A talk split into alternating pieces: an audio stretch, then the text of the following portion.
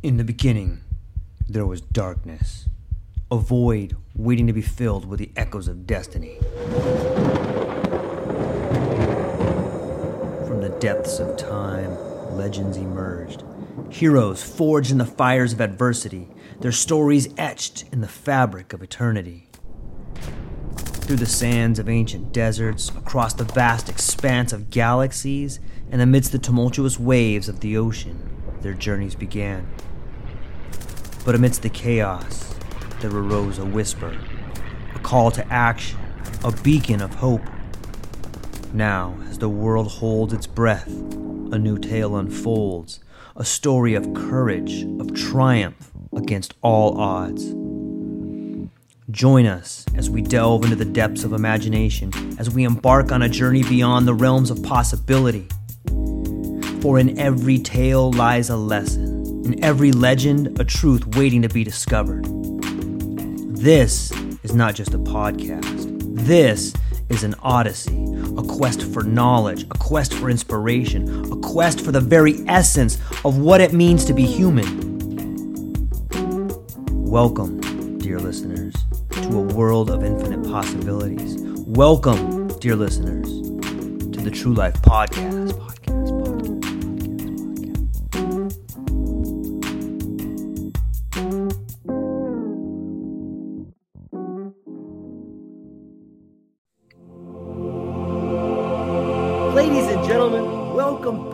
To this edition of the True Life Podcast. We got a great show for you today. We're here with Alan Willett. He is an international consultant. He has done quite a bit of work in leadership and high-tech development. We're going to talk about his new book today, some strategies and how to... The title of the book is called Lead with Speed. And I'm going to just dish it off to you and let you kind of introduce yourself a little bit, Alan, if you want to add anything in there. Oh, thanks for having me today. I'm going to have a lot of fun. Yes, Lead with Speed. Bottom line is, we're in a hyper-competitive environment, and everybody's always under more pressure to do more fast. I got to tell you, the biggest question I always ask when I get in these organizations, you're in a hurry. Where are you in a hurry to? And we'll hit more of that later, I'm sure. Yeah, it's a great question because, you know, sometimes when I think of speed, like, obviously, if you are in a position where you need to get a grant or where you need to get a project done or you have a timeline, there's an enormous amount of pressure that surrounds you to get this done. And sometimes it seems when we put speed into effect, there could be a lot of accidents, and the accidents can be worse with the higher speed that we have. So I guess maybe you could begin talking about how do you discern the critical differences between slow projects and fast projects? Oh, that's a great question. What is the critical difference between slow projects and fast projects? Okay. I'll give you an example of slow projects that look like they're fast. Okay. I have a story what I call the red team versus the green team. The red team has been working overtime. They just are pushing. And they get things into... they make something fast and then they're testing it. And then it's broken and they're working overtime to fix it. And they're going. They miss their deadlines, but they get it done. And they're happy and it has the customer. Meanwhile, the green team looks slow. They're taking their time to design. They're doing careful checks of the design before they ever start to test it. They get into the testing and it works, and they're done. They put in a lot of hard work, but it's not like late at night. It's not on weekends. It's not fueled by pizza and Red Bull. And what I find the critical difference between fast organizations and slow organizations is which ones can make it distinguish between sweat and results. The red team sweat a lot, very visibly. The green team got results. And they got it out the door. And I think that's one of the big differences. The green team recognized a number of the 21 laws of speed, which is, rework, kill speed. Another one is, we'll get to later, which is, you got to know where you're going. And the green team knew where they were going. So yeah. Did I answer your question? I can do more. Yeah, no, well, it's good. We'll get there. We'll get there. I just, is that some of the, like, let's say that if you look back on your experience and you're called into a large corporation or an institution of some kind, what are some of the biggest things they throw at you right in the beginning? Is there a pattern there? Do you see patterns in these corporations, or what are some of the things they're asking you to have help with? Sure. I was called into one of the big automotive places, and they called me into their research center, and they said, Alan, we have problems. And I said, that's great. Let's do me a favor and, just do a little bit of prep before I show up in your conference room and write down the problems. And they had this whiteboard, this line of problems, very engineering, by the way. It was, nice list, very well organized, numbered, et cetera. And I go through those and I say, I'm not being rude, but I put W against some of them, O against some of them, and problem against two or three of them. I said, some of these are just whining. That's what the W is, because this is going to be true. Requirements are hard. It's hard to perceive what the customer wants at the end. Cars, right? If you asked before cars, they said, I want a better buggy whip. They didn't ask for a car. So getting requirements right is hard. That's whining. Just get over it. And some of them were observations, which was, this happens when this happens. And I said, you got a couple problems here. What I'm struggling with here, guys, is you're saying you have to go faster to where? What's the issue? And that's where the gold happened. Because what we found out is what they were worried about was, I won't take you through the 2-hour discussion, but in about hour and a half point, we finally got here. They were worried that they were not innovating as fast as their competitors. They needed to innovate faster than the other automotives. I said, okay, now we're somewhere. I said, let's look at your measures of success. How often do you get features out there before they do? How often do they get features out there before you do? What's the comparison? We don't know. Mm. They weren't looking at the right end. So this started to change their thinking immediately. Okay. I said, now which of these problems over here that you're talking about affect your ability to innovate faster than the enemy? And that just changed the whole discussion. So that's what I mean by speed to where. For them, it was really innovated faster than competitors. When I worked with the Department of Defense, it's, well, their adversaries or enemies, if you will. With other people, it's really speed to profit. We need to start to actually generating more revenue. We have to make sure our features are generating that revenue.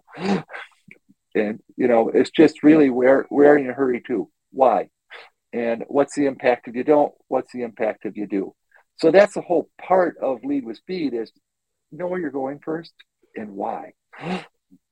Yeah. That brings me to this. As I was reading the book, in the beginning, I began having this question in my mind. It seems to me that one of the problems that major corporations have today is a little bit, maybe it's speed without knowing where they're going. Because what I see is a lot of multinational corporations that are using data, and it seems to me, at least in my opinion, that they turn the working person into a number. And when you do that, you strip out the humanity. However, it's necessary in order to datify the person. Because when you have data sets and data numbers, you can streamline everything. You can see this person or this employee is a certain way. But on some level, aren't you kind of taking the humanity and the all-around morale out of the workforce when you do that? Whew. Yes, absolutely. I mean, there's two things here. You got to be careful what you measure, because what you like it, what you ask for. I feel so true. I really, I feel bad about the, going to the major grocery stores now, where the checkout people are measured by, basically their scans per minute, things like that. And it really has lost some of the humanity and et cetera of a personal experience that makes you more loyal to a store, right. More, and also where the people can actually help you find what you're really missing, as opposed to the very fast thing. Did you find everything you're looking for? Scan, scan, scan. And you don't want to mess with their scan rates. You know. Now let's talk about knowledge workers. So maybe at a grocery store, that makes sense. Maybe they don't really care about the customer experience as much as getting them, the customers out of the store quickly. Knowledge workers, measuring their keyboard strokes per minute or whatever, really will dehumanize and take away. Because what we find is really looking at the knowledge worker place where you really have to take the time to design things and create solutions that are innovative and creative and really paradigm leaps for your business, for your customers, et cetera, is a nonlinear process, if you will. And oftentimes this means these people have to, the exceptional ones are doing more than creating something. They're creating a product, they're creating a community, they're creating a school of thought. They're innovating by bringing other people in and creating this culture of excellence. I personally don't know how to codify that yet at a detail level. I can detail it at a very system level. You know, this is like quantum physics. You know, the principle of uncertainty in physics, right? You can't predict the behavior of any electron, but you can predict the behavior of a system.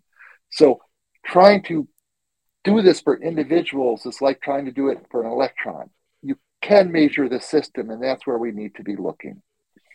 Right. That kind of brings us a little further into the book as we skip around the idea of lead the exceptional few to be the catalyst for accelerating your organization. Absolutely. Do you want me to talk about that? Yeah, please do. Okay. Well, you know, it took me a while to be hit with the obvious. And I go back like 20, 30 years. I was coaching really high performance teams, but I would have to coach some teams as big as 30 or 50 or 60 people.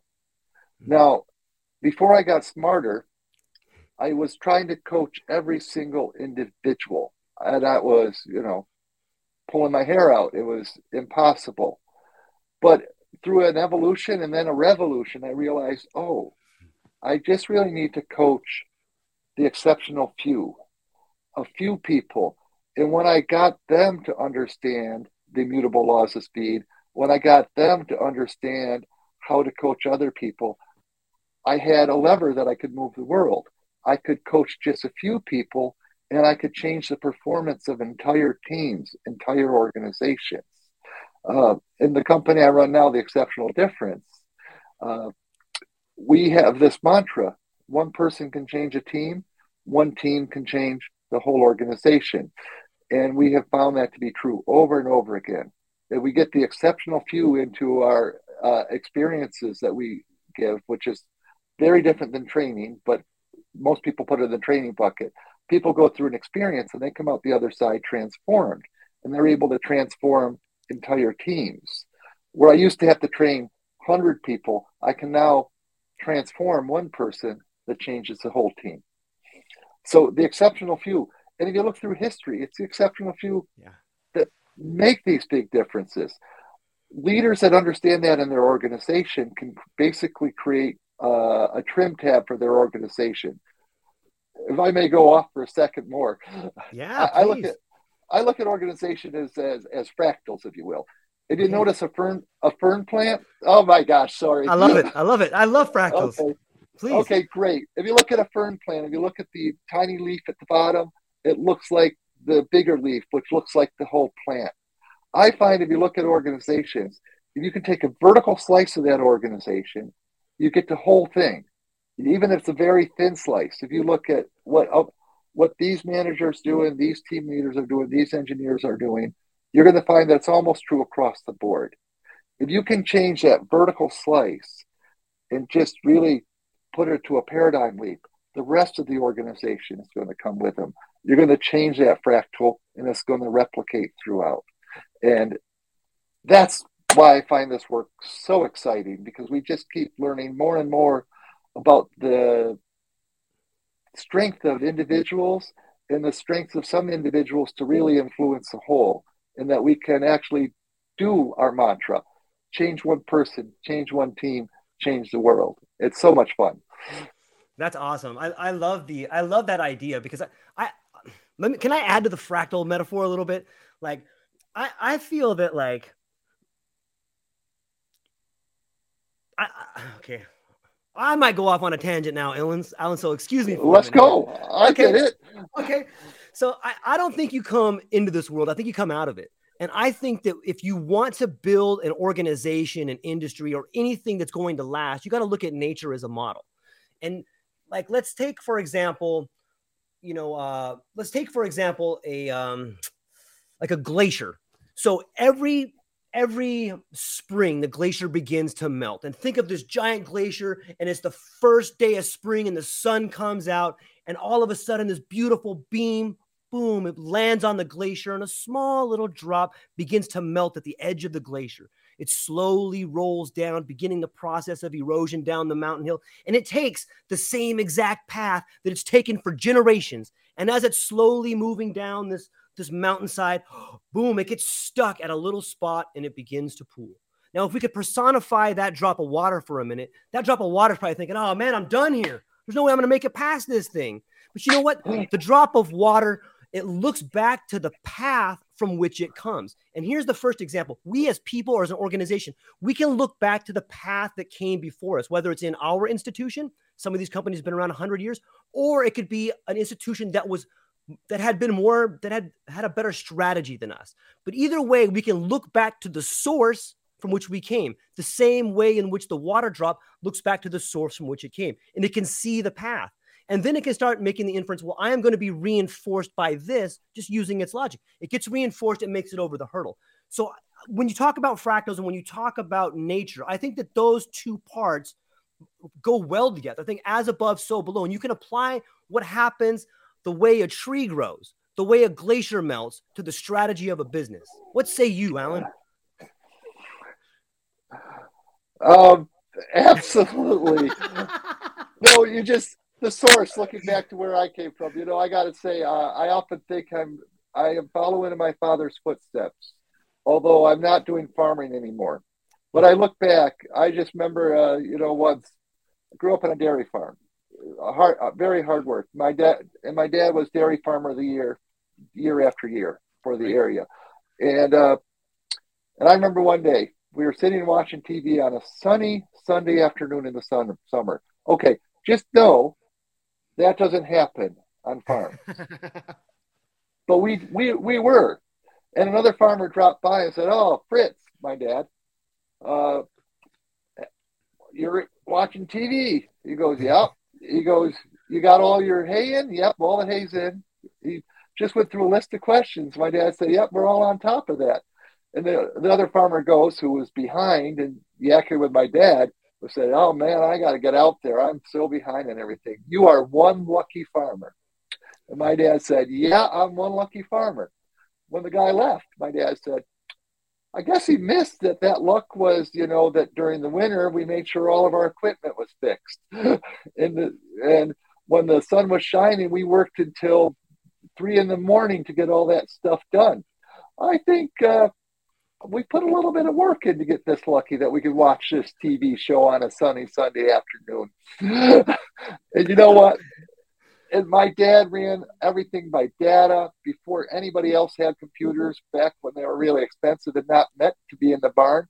He had a computer in the barn. He was measuring the productivity. It's just amazing. I follow the path of my dad because I bring data. I bring work. I find that I've had a lot of teams that have been wildly successful, like the green team, mm-hmm. where everybody else said we were lucky. Let me tell you, it's not luck. It's knowing the laws. It's knowing where you're going and doing the right things to get there. I like that path metaphor. Yeah. My mentor used to tell me, the harder I work, the luckier I get. Absolutely. And if you work hard and smart, you're going to get even luckier. Yeah, it's a great point. They just reinforce each other. And, you know, when we talk about reaching back to the source, a lot of the stories that you tell in your book, which the book is called Lead with Speed, ladies and gentlemen. It's a great book by Alan Willett. You should definitely check it out. I think you'll enjoy it and learn quite a bit from it. Lead with Speed. But in the book, you tell some stories about your personal life, about being running track and coming up with strategies to be faster, being a software developer and coming up with strategies there. And when it's almost fractal in your nature to pull back on these things in your life. Is that something you teach people, or it sounds like you're using the Pareto principle, but when you find these few individuals, right? When you find them, are you teaching them to reach back to success stories in their life and apply those to what's happening in their life now? Absolutely. What you're referring to is more than the Pareto. To me, it's this. The most exceptional people work on their, not just on improving, but they work on their ability to improve. Made sense to you? Yeah, I'm going to write it down. He's making a note about that. So really it's working on your improvement engine. So yeah, Pareto is part of that, but it's about, again, as an individual, knowing where you want to go. It's an individual collecting the important data, the important aspects, and constantly reflecting and learning on what was successful and why, and what didn't work as well and why, and what might have outright failed. And looking at that, not with tears and depression, which you should do for a minute, take a wine break, but then look at it and say, what can we learn from this? One of the things I write in there is gaining speed from the shrapnel of failure. It's this just ability to look at all of this stuff and use it to feed your improvement engine. So your question was, do I teach people this? Yes. But I have to say, getting to that point usually takes the people that work with me a little bit while to get to that place where they understand that meta process, to understand that on their shoulder is themselves looking at not just what the work they're doing, but how they're doing it, and constantly coming up with ideas. Oh, maybe this little tweak could help us do that better next time. Maybe this little tweak could help us create more value. I write books, I'm on probably writing process number 23 or something like that, because I keep learning how to tell stories better and how to go faster and make them more valuable. I just love it when people call me or write to me and say, hey, I just finished your book. I just got this last week and it really just changed my life. And no book has ever done that before. I'm kind of blown away by that, but it's great reinforcement. And I called the guy and said, tell me how. It's like, I want to know more about this. But really, it was that improvement engine part. Yeah, that's awesome. That must be a great feeling. And maybe perhaps in the future, you could have a book of letters, like the same way Whirlpool and all these people back in the day had books of letters. That would be a good one to read. But so let me ask you. That would be great. That would be fun, right? Like we don't have those books anymore. Remember, I don't know if you look, I have a pretty big library, and in my library I have all these old books, and it's letters from Turkestan, like letter from Turkey, the embassy letters and stuff. And I think you can learn a lot about an individual and what they're about when in fact you read the letters or correspondences that were written to them. So Alan, if you write that book or you publish those letters, I'll be the first to buy it. Absolutely. Nice. Okay, here's my next question. So as we talked about you finding the exceptional few, and we got into the Pareto a little bit, it seems like a fine line between, let's say you find someone at this corporation, and you have identified this particular leader as a leader in the organization, they're exceptional, and they are going to be the catalyst. If you push them too far, aren't they going to leave that company and start their own company? What holds them there? You know what I mean? Oh, absolutely. One of the biggest challenges people have, especially in the world of knowledge work, engineering, et cetera, is attracting and retaining top talent. Right. And it's really the top talent. And the top talent are the people that you're going to push the most. And you want to be careful that you don't push them out, is your point. And to me, that always comes back to what I started your podcast with, which is the value. Where are you going? If people feel their part and committed to this purpose, the value-based purpose, and why it's good for their customers and why it's good for their company, they're going to want to continue to be part of that. It's when people are lacking that commitment to purpose that they start to, their eyes start to wander and they start to listen to those other offers they're getting. Yeah. As long as they feel they're part of the solution and part of a valuable solution, they are going to stick with you. Yeah, I like those two words, purpose and meaning. Like there's so much power that are packed into those words, and there's so much speed probably that's packed in there, because that's where the real motivation happens, isn't it? Yeah, absolutely. And really, what I really try to inspire in the leaders I work with, the individuals, that they want to be able to empower their people to have these mantra in their mind that the person that's working for me is going to do more, care more, know more about this project I've given them than I possibly could. I want them to have that agency where they can blow me away and surprise me. You don't want people to feel like they're the fingers and toes to your grand plan. You want them to feel like they have this agency to create this grand plan. And that's what leaders, the best leaders really are going to do. They're going to give the people this power. Yeah. Let me ask you this one here. Like, what would you say is the difference between a leader and a visionary? Okay. Challenging me. Well, that's good. I'll start with this. The difference between like a good manager and a good leader, or exceptional leader. Good managers, keep their people occupied and they keep things well run. They have good agendas, etc. Exceptional leaders are pointing in the right direction. Now, visionaries are, I guess, just creating this on the spot. Visionaries, to me, are taking the whole team to a paradigm leap. It's like looking beyond the what's there and how to improve it to say, what's the thing we can do that's extraordinarily different, that really changes things for our company, for our customers, for ourselves. That's what a visionary will do. I like that. When I speak with people in management, I tell them this. A manager is someone who does things right, and a leader is someone who does the right thing. It seems like too many people get themselves in trouble when they do what's right, instead of doing the right thing. I think there's a difference there, and I think people can get caught up in that little hiccup right there sometimes. Ladies and gentlemen, we're here with Alan Willett. His previous book, Leading the Unleadable, is available at bookstores. Today, we're talking with expert consultant Alan Willett about his new book, Lead with Speed. You can check him out at his website, ExceptionalDifference.com. It's called Lead with Speed, and he really gets into the nitty-gritty of what it's like to be, at the top and trying to find and retain top talent. It's really trying to get out there and see where the problems lay. And if there's roadblocks in the way, you got to find out what those roadblocks are. Is it behavior? Is it a sort of lack of purpose? All of us, regardless of where you work at, you probably know a team, whether it's a sales team or an engineering team, that gets out there and they start building this product and then they get stuck. Well, what are the reasons they get stuck? Do they get stuck because they're behind budget? Do they get stuck because lack of vision? And there's all these little roadblocks that can stop you from getting where you want to be. And if you're honest with yourself, the same things that probably slow you down in a team are the same things that slow you down on an individual level. And they're the roadblocks in our mind. They are the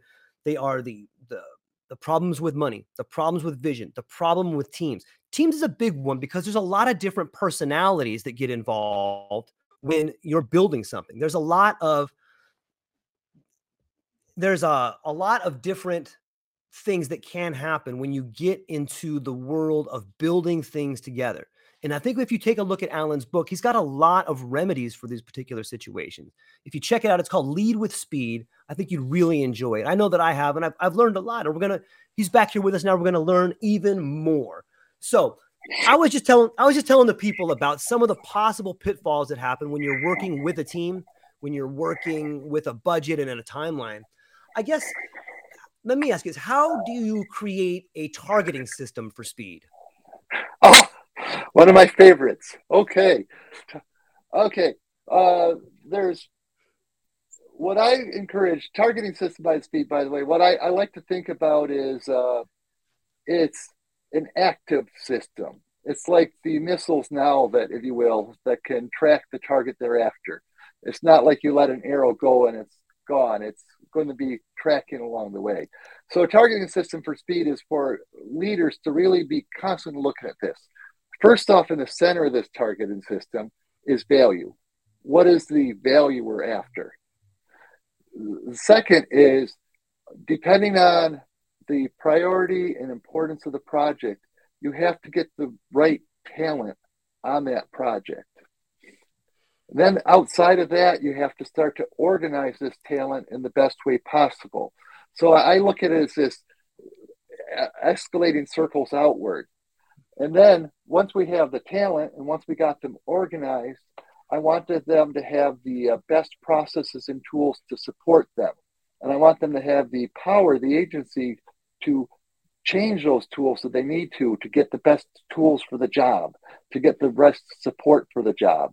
So to me, it really starts with knowing where you're going, and then start to get the best talent on it, get them the best training, etc. It just all fits together nicely when you start to look at it. In my book, you'll see I have a very nice chapter about this, and I have a nice graphic that just shows what, sort of like a scope that says, here's what the center is and here's the next circles out. It's a lot of fun to think about. The thing that's amazing to me is a lot of organizations. Can I talk about how that fits with Exceptional Start? Yeah, please. Whatever you want. Okay. This is fun because it's amazing how often I go into organizations that are under this great stress.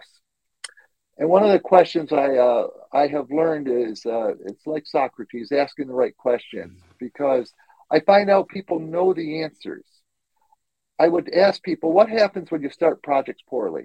They tell me what happens. Oh, if you start a project poorly, they're going to be behind the curve from the start. They're going to be under so much pressure. They start to make mistakes. They're going to miss dates. There's going to be a lot of rework.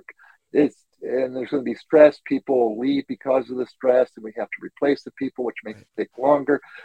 Managers tell me these things. Executives tell me these things. So I said, okay. Then I say, what are the 10 things you have to do to start projects right? And people are brilliant. They tell me. They basically outline the targeting system for speed. Well, we better make sure that we know what it is and where that is the priority in the organization. We got to get the right leadership on it right away. The people that have the most skill for this. We just can't rely on putting who's available. We may have to make some changes. We have to, they go through the list. And they come up with 10 items. And here's the killer. You ready for this? I'm ready. What you got? I say to them now, how many of those 10 things do you do when you start projects? And the answer was, probably 2 of those. And so the targeting system for speed, everybody really has a good sense for. I put it together in a way that makes it really understandable, etc. But here's the real challenge, using it. Because when I talk to these leaders, I say, so why? You know what the problem is. You know if you don't start them well, this will happen. You also know what the right things to do are. Why aren't you doing them? And so the real key is to just have the courage to be different than everything around you. Because in most organizations, one of the stories I tell is the cucumber looks at the pickle barrel and says, I'll never look like you guys. But it gets thrown in the pickle barrel and it gets pickled. And the brine is culture. So if everybody around them is starting projects badly because they want to look like they're going fast, if you start a project in a hurry, you're going to be started before everybody else. People think if you start the race early, you're going to win. No. How many times have you watched races in the long distance race in the Olympics where the guy in first for the first three laps is in the back of the pack at the end? Yeah, it's not how fast you start; it's how fast you finish. And if you watch chess matches or go matches, you'll see they spend the first 2 hours on the first 20 moves, and the last hour on the rest. Starting projects right takes some work, and it looks slow. So people don't want to look slow. These are the problems. People want to look. A lot of organizations are going to reward the red team for their sweat more than reward the green team for the results. Over and over, I see this. Mm. The ones that excel are the ones that say, hey, I'm going to focus on results. I don't care what the rest of the organization looks like. My job is not to just get results. My job is to change the brine. My job is to make the organization better. And that is a definition of the exceptional few. That is a definition of the visionary. That's the difference between a good manager and an exceptional leader, a good engineer and an exceptional engineer. That's a great definition, Alan. Well done. That's... Changing culture is, it's a really, that's something only exceptional people can do, because it becomes contagious when they have the vision, when they have the drive. That contagion is what changes the brine, as you say. You know, and I have to say, it's just through years of experience that I finally figured this out in some ways. I'll tell you two stories if I got time. Please, okay. Of course. One is, you know, I used to be, you know, there's a lot of methodologies out there. I don't know how much you know about the world of engineering and development, but there's this big agile push, Scrum, all these different methodologies. And I used to be one of the people that was coming out to these organizations and pushing methodologies. And I thought the methodology was great. And I'd get in there and I would find all these problems in the way of doing the methodology. And I'd help the organization fix all those problems. And then the methodology was great. But the organizations kept calling me back, but they didn't call me back for the methodology. They kept calling me back to solve problems. It's not about the methodology. And what I have found is a lot of organizations have methodology, but if they haven't solved all the problems surrounding them, the methodology is still crap. They were getting bad results before this methodology. Now they're getting bad results with this new shiny object. It's not the methodology. It's the leadership. It's the culture. It's the brine. And there's certain things you must change for that. So that's one thing I learned, is it's not the methodology. It's really making sure that you fix the problems in the organization to make the methodology work. The second thing I learned was this. We would put a lot of people through the methodology training, if you will, and they got it, they loved it, and they knew that this methodology would work because it really is a green team methodology, you know, but they couldn't survive in the culture. It didn't matter how much training they had. But what we realized is we shouldn't be doing training, we should be transformation. So what the exceptional difference does now, for example, we have people go through what traditional training is. You know, you go into a week-long thing, maybe a week-long workshop, and you learn tons of stuff, and you're really excited, and you maybe get to apply 5% of it when you leave the room, and you maybe remember 3% of it in the following weeks. There's actually data to support those kind of numbers I just threw out. So we don't do that. We said that doesn't work. So one of the things we have is the exceptional engineering experience. It's across 6 months. It's discussion groups and assignments that are directly about their job and intense coaching. So it's very little academic.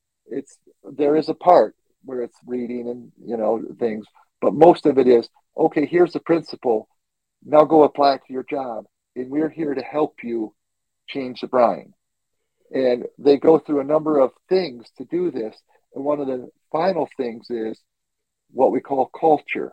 What can you do as an individual engineer or an individual team leader or individual executive to change a culture. So that's the final piece. After they get those immutable laws of engineering I talk about, we finally add on the part of, and how do you make those around you better? How do you tell the truth to make a positive difference? How do you make those around you better? How do you start to change the brine, change the culture? And that's really where the breakthroughs have been. It's almost like a class in social engineering on some level. I like that. I'll use that. Yeah, like I think it's one of the most important things people can do. And if you want to be great in life, the first thing you should do is try to make everyone around you better. Because that, you know, sometimes I ask myself this question: how many people do I have to make around me exceptional before I become exceptional? Because it's going to flow into you eventually. But I wonder what that number is. You know what I mean? It's fun to think about. You remember the show The Weakest Link? Yeah, I do. Well, what's interesting to me is, one of the things we taught was this engineering class about how to really create defect-free software very quickly, and et cetera. And one of the people that I put through it, where we actually got all their data, he was like, he was super from the start. He was like, I was like, wow, you never needed this course. He said, I didn't. Everybody around me did. And the thing was, he was right, because everybody around him went from okay engineers to very good engineers. Because the thing is, and this is getting complicated in the engineering stuff, but really, if you look at the rockets that are going up, one single nozzle is off. You might have to scrub the entire launch, right? So what we find, this is true for any complex system. If any part of it is crappy, the whole system is crappy. It doesn't matter if I did perfect work if the engineer next to me did not. Does that make sense? Yeah, totally does. So when you say that about in a laughing way, it is funny, but it's also very serious, especially when we're looking at how pervasive software is now. Yes, it's in your toothbrush. Your toothbrush is probably not going to kill you. It's in your car. That could. These are safety critical systems that it's becoming pervasive in. And we really need exceptional engineering, and we cannot afford to have any single piece of that fail. These are so complex that we really have to get this exceptional engineering throughout the industry, throughout the world. Wow, it's awesome. I'm having a great time talking to you, Alan. Can I shift gears here? Actually, I got a few questions that a few people have asked here, and I'm going to throw them up here and we'll read them here. This one is more of a comment. It says Agile, Scrum, Black Belt, etc. It's just different syntax. Benjamin, I love that. I think we are of a like mind. All right, here's another one for us. Same guy. Ben, thank you, Benjamin George, for chiming in here, man. Twitter 2.0 is trending. Employees received a letter with 24 hours to acknowledge a commitment of hardcore work, 80 plus hours, etc. Any thoughts on that, Alan? Oh my goodness. So many thoughts. I could write a book. Well, we're talking about a very interesting leader, and I could talk about him and what I see as his pluses and minuses are, but let's just say, in general, pressure doesn't make diamonds. Pressure makes people leave, and it's usually going to make the top talent leave. So from what I've seen in other organizations, this could be very problematic for Twitter in the long term, because one of the big banes in the industry, especially for engineering, is known as technical debt. It's just where code gets very difficult to make changes to. Now, I saw that one of the engineers was saying how bad the technical debt is and that needed to be fixed. And from what I heard, that individual got fired for complaining about it. That's not going to fix the technical debt. So to me, if you're going to take over a company and try to make it better what you really want to focus on. Let's get away from Twitter and my ranting about that. I don't know what's going to happen there. I'm not behind the closed doors, and maybe they're doing some good things. But if you really want to help transform a company, what you really got to do is get the top talent on board, top leaders, top engineers, individual engineers, and get them to be pointed in the right direction we want to go, and make them part of how we're going to solve the problems we have, how to change not just the software or the product, but how to change a culture. So going back to the individual thing, so we're, as an organization, aren't just improving, we're improving our engine on how to improve. Yeah, I hope that answered the question. It does, but I want to dig a little deeper, like, because it seems that let's say it doesn't have to be Twitter, but Twitter is an interesting model because you have these two camps that seem to be, at each other's throats a little bit, at least in a political nature. But if you come in, let's say there's another company like that, how do you change the culture in there? Like, if you have great people on both sides that know the code, but they have different ideas about what's right, what kind of olive branch could you put out there to bring those people together? You don't need an olive branch, I got to tell you. What you need, and seriously, usually what people are arguing about is the wrong thing. It's so true. Yes. I've heard this one before. They're arguing about what color to paint the boat, and they haven't decided they need to go anywhere. And so to me, what I usually find is they're arguing about tactics when they need to have a strategy. And that has to start with what goal. Are we sharing goals? What are we trying to do? And this is what I usually find when there's warring parties. And there's incentive. Let me see. I looked at politics. That's hard. So, it's crazy because their incentive is to stay in the office. Their incentive isn't necessarily to solve problems. But in organizations where really we often do have the same goals, we want the company to be successful. I find with any warring parties I talk to in companies, they passionately want the organization to be successful. And what they're usually arguing about is the wrong thing. One organization I was called into, the engineers and management were at each other's throat. But it turned out once I got there, I showed them they were arguing about the same thing. The managers were really mad about the engineers whining all the time. And the engineers were whining about, we have these issues, and that's horrible. And managers were giving them more pressure. You're going too slow, our competitors are catching us, et cetera. I got in there, and what we found out was the engineers were whining about things that needed to be fixed, but what we transformed what needed to be fixed into was a business case. Once the engineers fixed these certain things, they could go actually 10 times faster. Seriously, they could go 10 times faster after fixing those things. And we were able to show management that with data that the team could go faster. They were arguing about the same thing. Engineers were complaining, though, about what was in their way, but they didn't put it into, and if we fix these, we go faster. And management was not listening. They were just saying, you're freaking slow, not listening to why they were going slow.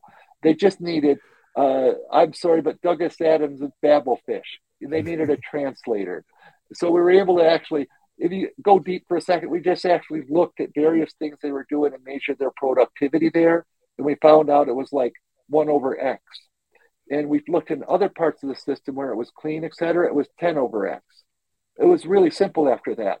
Here's 1X, here's 10X. You want the 10X. To get the 10X, we have to fix these things here, and then you have 10X. And it's going to cost you to do that. And management said, when could we start? So to me, these warring parties thing, again, it's really, let's make sure we're arguing about the right goal. If we're arguing about the goal, we're okay. Now we have to have a management decision about which way we're going. And usually when management picks which way to go, again, the fight's over. People will line up against it. They'll say yes. They'll most likely will stick around once the direction is set. If there's no direction set, everybody's pulling in different directions. Okay. I went on about that. Sorry about that. No, that it's free to talk. It's just a conversation. And I think some of the most interesting conversations I have are when people begin telling stories and telling ideas about it and stuff. But the story you told me reminds me of back to our fractal ideas again. It seems to me that what's happening in some corporations, and a little bit of the story you told, is what's happening in the world. And it's this idea of specialization that's causing linguistic problems for people. We're so specialized, people aren't talking the same language, even though they're in the same place. And whether it's, it's in medicine, it's everywhere. And do you see that too in the work you're doing? Oh, absolutely. Really, you know, we mentioned technical debt a few times. Right. Most of the time, managers hear is technical debt is whining. And seriously, they do. It's just that they go off whining again. You know, we're running what I call a technical debt deep dive, for example, right now. And, you know, it's interesting, you know, like an engineer was walking me through one thing. And I said, okay, so this is costing you you know, 7 to 10 days every time you have to do it when it should only take you one. He goes, absolutely, it does. And because we have technical debt. I said, yeah, I understand you have technical debt. So if you fixed it, if you got rid of the technical debt, it would only take you 1 day. Oh, less than a day, half a day. How long would it take you to fix this? Oh, probably 2 days. And I'm like, how long has this been there? 5 years. Why do you two things? One, you probably don't even need permission to do a fix like this. But if you think you do need permission, you got the data. Stop whining about it. Put together the data. Make the business case. And it was so easy after that. He got it. You know, this is the Brian talking again. The Brian says, "Here's the improvement engine again." The Brian says, Keep going, more features, faster. The improvement engine says, "Hey, what are the things I can do now that can make me faster? How do I balance doing stuff versus going faster?" It's really just making that perfect balance between those things. Yeah, I forgot what the question was. But we were talking about specialization, and then how right. Oh, yeah, so the specialization. So technical debt is a specialization kind of language.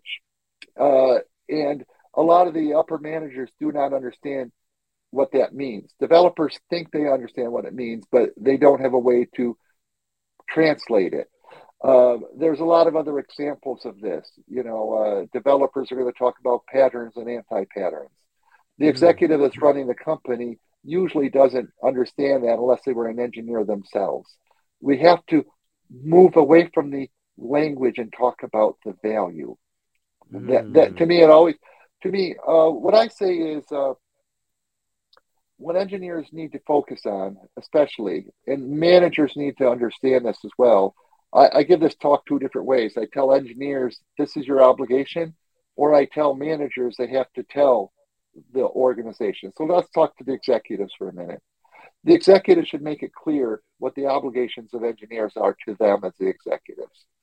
That everybody should be focused on value, first of all.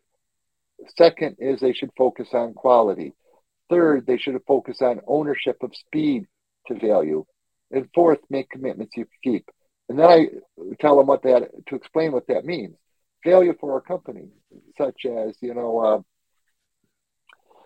I don't know, my company, our value is transformation. We really don't care. We care if people like what the training, et cetera, they take. But what we are devoted to is that it makes a positive impact to their whole company, their whole organization, to their teams, to their lives. That's what we care about, transformation. So that's the value. We weigh everything we do against are we achieving that value for the people that come to us, the customers, etc. Second is quality. If you see the 1-star reviews on Amazon, a lot of times it just says, I got the thing and it was broke. Quality is we provide to people things that work the first time. The quality should be basically invisible, because quality doesn't become invisible until it's broke. And then it's obvious. So a lot of times managers don't talk about quality a lot because they think it should be obvious. They need to talk about quality. They need to make it clear that it should go to the customers defect-free, that it should come into testing with very few defects because you can't test quality in. And rework is expensive, more expensive than doing it right. So quality, focus on that. Third, ownership of speed to value. This is a subtle one, but this is about whatever you're given a task to do, you come back to me and you say, here's what how fast I can do it with the resources you've given me, but here's other options. We can go faster if we change this requirement. We can go faster if you give me more money. We can go faster if you give me these more resources. You know, that one's hard because, you know, I was talking to one of the really big equipment manufacturers with software, hardware, all these systems. And I said, what's it cost you of your, for every week you're late to the getting this on the manufacturing line? He goes, oh, $2-3 million every week. Wow. I said, do the developers know this? Well, they should.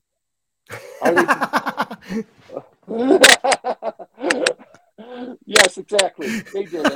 And I said, are they bringing you ideas how to go faster? No, they just keep complaining. No. So this is the speed to value. Ownership is speed to value. Bring me, I said, you got to go tell them that if you they have something that'll cost $1 million, it'll save a week, they should bring it to you. So he had to do that talk multiple times before he got any suggestions about how they could go faster. Then things started to change. Ownership of speed to value. And these are in the order of priority. Fourth is make commitments you keep, which is basically... this is a subtle one, too, because you can't just put down a deadline and say people are going to be fired if they don't make it by that point. That's perhaps an allusion to Twitter again. I'm not sure. So, but you want the people making the commitment to make the commitment.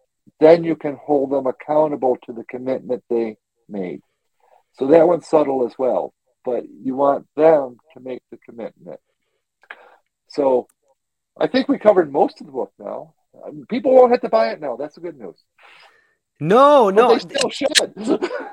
I think we've just barely scratched the surface of the book. The book is called Lead with Speed by Alan Willett. And if you thought what we talked about here was interesting, then buy the book and you'll be blown away. You're going to come out with a lot of ideas. You're going to come away with getting to understand other people's experiences. And I think that that's one part that I really took away and then I really enjoyed is that there's ideas in there that although they're told in a story format, whether it's through your life or through places you've been to, they're things that you can apply to your life today or you can apply to your team today. And it's communicated in a very effective, friendly way for anybody to read, whether you're an engineer or not an engineer, whether you're a manager or not a manager. But yeah, it's amazing. I'm having an absolute blast, Alan, and I thank you very much for your time. What do you have any gigs coming up, or where can people find you, and what are you excited about? Okay, sure. I can be found, you can just type ExceptionalDifference.com, just those two words, or AlanWillett.com, and you will find me. And of course, my books are on Amazon, Barnes and Noble, Audible. I do think they're fun books. I have two major books now: Lead with Speed and Leading the Unleadable. They're both fun. Do I have any gigs coming up? Oh, I always have gigs coming up. If you mean speaking tours, probably I have another couple of speaking things come up. But the main one is we have our next version of Exceptional Engineering Experience coming up soon, which is we have. By the way, that's really fun because it's both executives that take it as well as team leaders and individual engineers. It's really about these fundamental things, and it's customized for each person in it. It's really intense. It's really fun. We have technical debt deep dives coming up, quality deep dives, leadership deep dives. We have just so many things we're having fun with, working around the world with people from all sorts of walks of life. Did I answer your questions? Well, yeah. Tell me more about that, which you just spoke about. Is that like a 6-week course? It is a week. You know, what is it? What is that course like for those different ones? Okay. The Exceptional Engineering Experience is truly across 6 months. And we cover 4 X factors, we call them. The exceptional difference factors. The ability to make commitments you can keep or beat. Quality. How do you actually make sure that you have the data and you're progressing in the quality journey? In that, we just teach people that there's 9 stages of the quality journey, and most people are stuck in stage 2 or 3, which is test quality in or informal reviews. We find that every time people make a step up in the journey, they're going faster, producing better things for their clients, and having a hell of a lot more fun as well. The next X factor, so this is, 6 weeks on this, then 6 weeks on quality, then 6 weeks on speed to value, ownership of speed to value. How do you make sure you're doing the right value, and how do you make sure and Jake, I'm on the radio. You'll have to wait. My kids are here. Okay. Yeah. And then the final one is culture, about how to amplify culture. And so this is what I said is not your traditional training. It's not like you're in a classroom this whole 6 months. We have every couple weeks we have a dialogue session where everybody gets together and we share things. We give reading assignments, and most of all, we give homework assignments to go take and apply the principles on their job, and have sessions with the gurus that teach it, myself included, such as design. We say, okay, we talk people through a lot of what a good design is, because most people don't learn that. Even people that have been in the business for 10, 20, 30 years are startled when we show them what a good design really should be. And then we have them go evaluate the design process in their organization. It's only like a 2-3 hour exercise, but people's minds are blown because they go back and look at these things, and they come back with 20 ideas of how they could do something better in their organization. And then we tell them, well, let's pick one and you go do that before you lose me out of this. So people go through it and they make really dramatic changes through the 6 months to how they do work and how to the organization around them does work. So that's the Exceptional Engineering Experience. That sounds amazing. I tell you, I'm constantly blown away. And when you do these things right, you learn more. You learn as an instructor so much, because what I'm doing is I'm coaching like people from our last cohort just is graduating right now, 18 people from 18 different parts of an organization. And I get to learn about so many different things, about the unique challenges, unique things. So I'm accumulating even more experience than a lot of individuals, although all the individuals are as well, because they get to hear about all these other people in a great depth. Instead of me talking all the time, it's all of us talking all the time, learning from each other.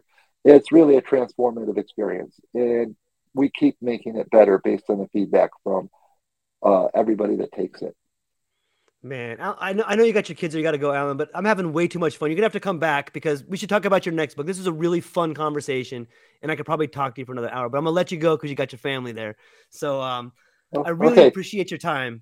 And after the broadcast, I'll get you all this raw info, and you can have it and do what you like with it. I'll send it to your email and stuff, and we'll set up some more times, man. If you're willing to come back, I would really enjoy it. Yeah, 2 things. 1, love to come back, and 2, I know you know this, but hey, I just ask everybody to let's work on doing good in the world. We get better at that, we'll have a good place to live. I love it. It's a great way to go. Ladies and gentlemen, thank you so much for your time. Check out Alan's website; it'll be down in the show notes. Get the book. It's called Lead with Speed. Check out his other books. You'll walk away feeling a little bit better about yourself and be able to make some real changes in the world that'll make the world a little bit better. So that's what we got for today. Aloha.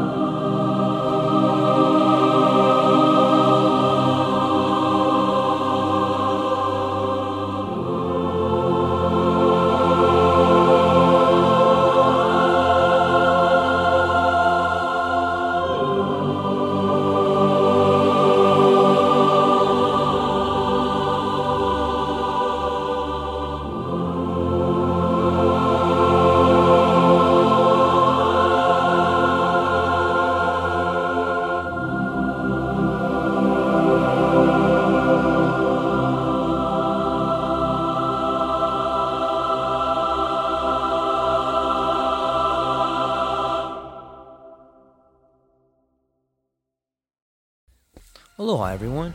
Thanks for taking a moment to hang out with me in the True Life Podcast. I truly appreciate it. If you're taking some time to listen to this, whether it's your first podcast with me or you've been with me the whole way, I truly want to say thank you from the bottom of my heart. Additionally, I would like to try to inspire everyone. The world is a crazy place, and if you listen to your heart and you take some chances, I really think the world will unfold in front of you in ways you can't imagine. I've been doing the podcast for about 5 years. Last year, I decided to take the plunge. Well, circumstances dictated that I took the plunge, and I did. I've begun working on the podcast full-time for almost a year now, and it's been so rewarding to me that I just want to try and inspire other people. If you have a dream, if you have a vision, follow the voice in your heart. Listen to the song on the wind and embrace the challenge. I think you're strong enough, you're smart enough, and you're good enough to make your dreams come true, but you have to believe in them. And I truly believe wholeheartedly that if you take a chance, a real chance on what is possible, then your dreams will unfold in front of you.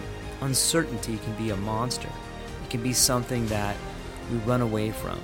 But much like fear, if you stand in front of it, it's not that big of a problem. I know everyone listening to this has a dream and a vision, and I hope you all conquer it. And I want you to know it's possible. Take baby steps and move towards it, and you will get closer to it. Your relationships will be better. Your life will be better. And you know what? You deserve it. You're an amazing person. If you get a moment, go down to the show notes. If you can, support the show. Thank you so much for being here. Now let's get to it.